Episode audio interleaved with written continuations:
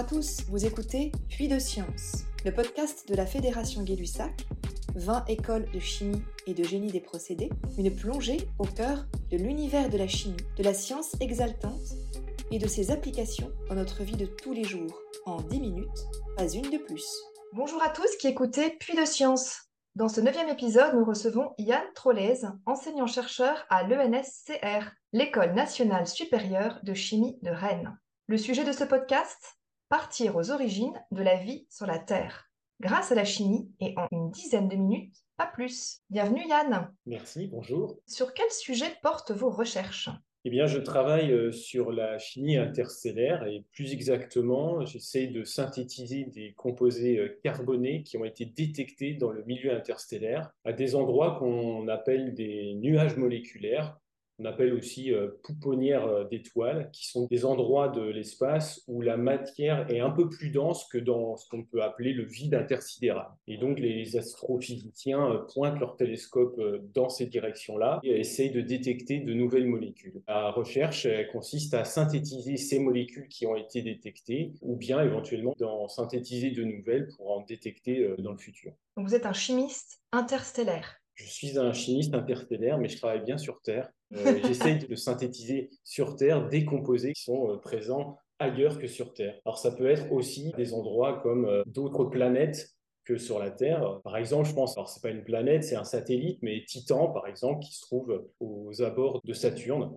qui renferme une chimie très intéressante. Alors pourquoi aller chercher ailleurs que sur Terre des éléments? Alors l'idée, c'est de comprendre comment ces molécules ont été formées, comprendre ce qu'elles peuvent donner si elles réagissent avec d'autres molécules. Et le but de tout ça, finalement, c'est une question assez philosophique, c'est de comprendre nos origines, d'où on vient et d'une certaine manière qui on est.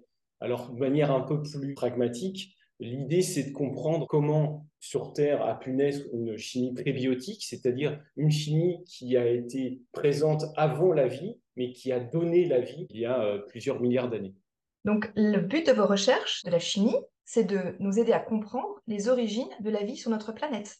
Oui, c'est ça, d'une certaine manière. En fait, ce qu'il faut savoir, c'est qu'il existe un certain nombre de molécules nécessaires à la vie, comme par exemple les acides aminés, qui sont les constituants de nos protéines, les bases azotées, les sucres, qui sont les constituants de notre ADN. Et ça, ce sont des molécules qui sont composées de carbone, qu'on retrouve dans tous les organismes vivants, et qu'on a retrouvé sur certaines météorites, comme la météorite de Murchison, où on a retrouvé plusieurs dizaines d'acides aminés, dont certains sont des euh, acides aminés biologiques, c'est-à-dire absolument identiques à ceux qu'on retrouve sur Terre dans les organismes vivants. Alors, de cette euh, constatation, on peut se poser la question de finalement, qu'est-ce qu'on peut retrouver comme molécule d'intérêt pour les origines de la vie ailleurs que sur Terre. Et donc, du coup, on va aller chercher ailleurs que sur Terre. Ça peut être dans des endroits très différents, comme bah, les pouponnières d'étoiles dont je vous ai parlé, c'est-à-dire des objets qui se trouvent à euh, des années-lumière de notre système solaire, ou bien euh, plus proches dans le système solaire, ça va être euh, Mars et ça va être notamment Titan dont je viens de parler à l'instant. Comment est-ce qu'on va chercher des molécules sur Mars, sur Titan ou sur très très très loin dans des pouponnières d'étoiles? Comment ça marche? Alors pour ça, on a différentes techniques qui ont été euh, mises au point. Si on veut regarder très très loin, dans ce cas-là, il nous faut des télescopes géants qui vont pointer dans ces directions qu'on veut regarder, recueillir la lumière qui est émise de ces objets-là et les analyser pour savoir, in fine, quelle est la composition de ces objets. Si on veut regarder des objets qui sont beaucoup plus proches si je puis dire, de nous, comme euh, la planète Mars. Alors dans ce cas-là, aujourd'hui, on est capable d'envoyer des objets qui vont être euh, capables de rouler sur la planète, qui constituent finalement des mini-laboratoires et qui vont faire des analyses sur place et nous envoyer des données. Ou alors, éventuellement, comme ça a été fait euh, assez récemment avec Hayabusa 2 ou encore plus récemment avec Osiris Rex, aller directement sur un astéroïde, par exemple, et récolter des échantillons et revenir sur Terre, lesquels seront analysés euh, a posteriori avec des techniques extrêmement poussées. Est-ce que vous avez trouvé des choses qui pourraient dire que la vie sur Terre proviendrait d'ailleurs ou... Alors, ça dépend vraiment euh, énormément de l'objet qu'on regarde. Si on regarde des objets comme euh, euh, certaines comètes certains astéroïdes, on a effectivement retrouvé des composés qui sont intéressants, éventuellement des acides aminés. ou bien, euh, par exemple, de l'uracile, qui est une base azotée constituant de notre ARN. ça, c'est ce qu'on retrouve dans des objets qui font partie du système solaire, qui ne sont pas des planètes, mais qui sont des astéroïdes. Ça, on peut retrouver ces composés-là et éventuellement, peut-être que d'une manière ou d'une autre, un jour, ils vont euh, arriver sur une planète et donc, du coup, distribuer ces composés-là pertinents pour les origines de la vie. Alors c'est probablement ce qui est arrivé euh, sur Terre par le biais des météorites. Si vous regardez beaucoup plus loin, par exemple à des années-lumière d'ici, dans les pouponnières d'étoiles, à l'heure actuelle, on n'a pas trouvé d'acides aminés mais on a peut-être trouvé des molécules qu'on appelle des précurseurs d'acides aminés, c'est-à-dire des molécules qui vont réagir avec d'autres molécules et qui, par une suite de réactions, vont donner des acides aminés. C'est ce qu'on appelle des précurseurs d'acides aminés. Ça, on en a trouvé. Je prends un exemple, le cyanoacétylène de formule HC3N, ça veut dire qu'il y a trois carbones, un azote et un hydrogène qui constituent cette molécule. Et eh bien cette molécule, on la retrouve un peu partout euh, dans l'univers à la fois dans les pouponnières d'étoiles, mais également dans la queue des comètes, ou bien alors sur Titan, qui est le satellite de Saturne. Et c'est assez curieux de retrouver cette molécule, entre guillemets, un peu partout, parce qu'en fait, euh, certains chercheurs ont montré que ce composé était peut-être à l'origine de la formation de certains acides aminés ou de certaines bases azotées constituant euh, respectivement nos protéines et notre ADN.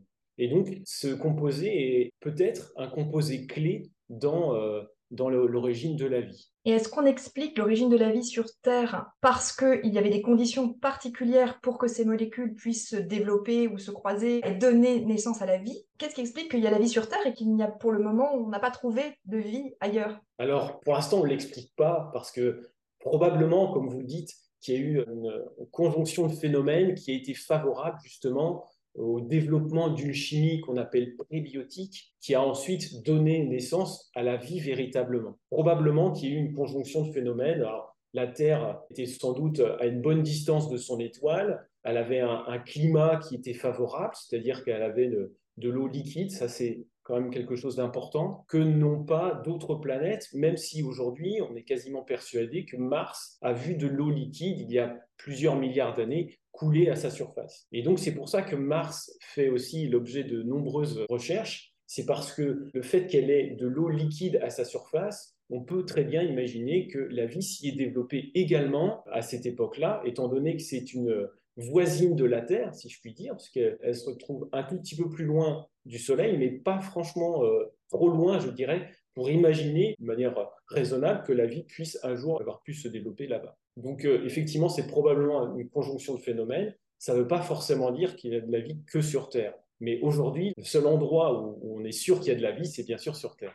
Une dernière question, Yann. Qu'est-ce que vous espérez, vous, en tant que chercheur Qu'est-ce que vous attendriez dans ces allez, 50 prochaines années? Qu'on puisse découvrir sur une autre planète ou dans l'espace ou dans une pouponnière d'étoiles qui viendrait euh, éclairer un pan de nos connaissances qui nous manque encore aujourd'hui sur les origines de la vie sur Terre. Moi, ce que j'espère, alors c'est peut-être euh, un peu présomptueux pour les 50 prochaines années, mais ce serait qu'on découvre véritablement la vie sur un autre endroit et pas forcément si loin de, chez nous, entre guillemets, parce que finalement, si on regarde euh, certains satellites de Jupiter ou bien de Saturne, en fait, aujourd'hui, on est quasiment persuadé qu'eux-mêmes renferment de l'eau liquide. Alors attention, pas à leur surface, bien sûr, là on sait que ça n'est pas le cas, mais on pense que certains renferment de l'eau liquide à l'intérieur, c'est-à-dire sous la surface, parce que les conditions euh, y sont favorables. Et alors ça, c'est, on va dire, euh, l'objet d'intenses recherches pour les 50 prochaines années, ça va être d'essayer d'explorer ces univers euh, absolument inconnus ces mondes inconnus et savoir exactement ce qu'on peut y trouver.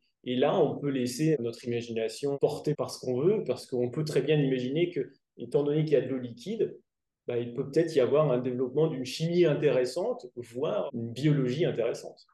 Merci Yann. Alors merci, de nous avoir fait voyager très très loin dans le temps et dans l'espace grâce à la chimie. Merci pour notre échange. Vous avez aimé ce podcast Dites-le en mettant 4 étoiles sur votre plateforme d'écoute préférée. Abonnez-vous à notre chaîne de podcast La Fédération Gay-Lussac fait sa chimie et retrouvez-nous sur notre site internet 20écoledechimie.com et nos réseaux sociaux. À bientôt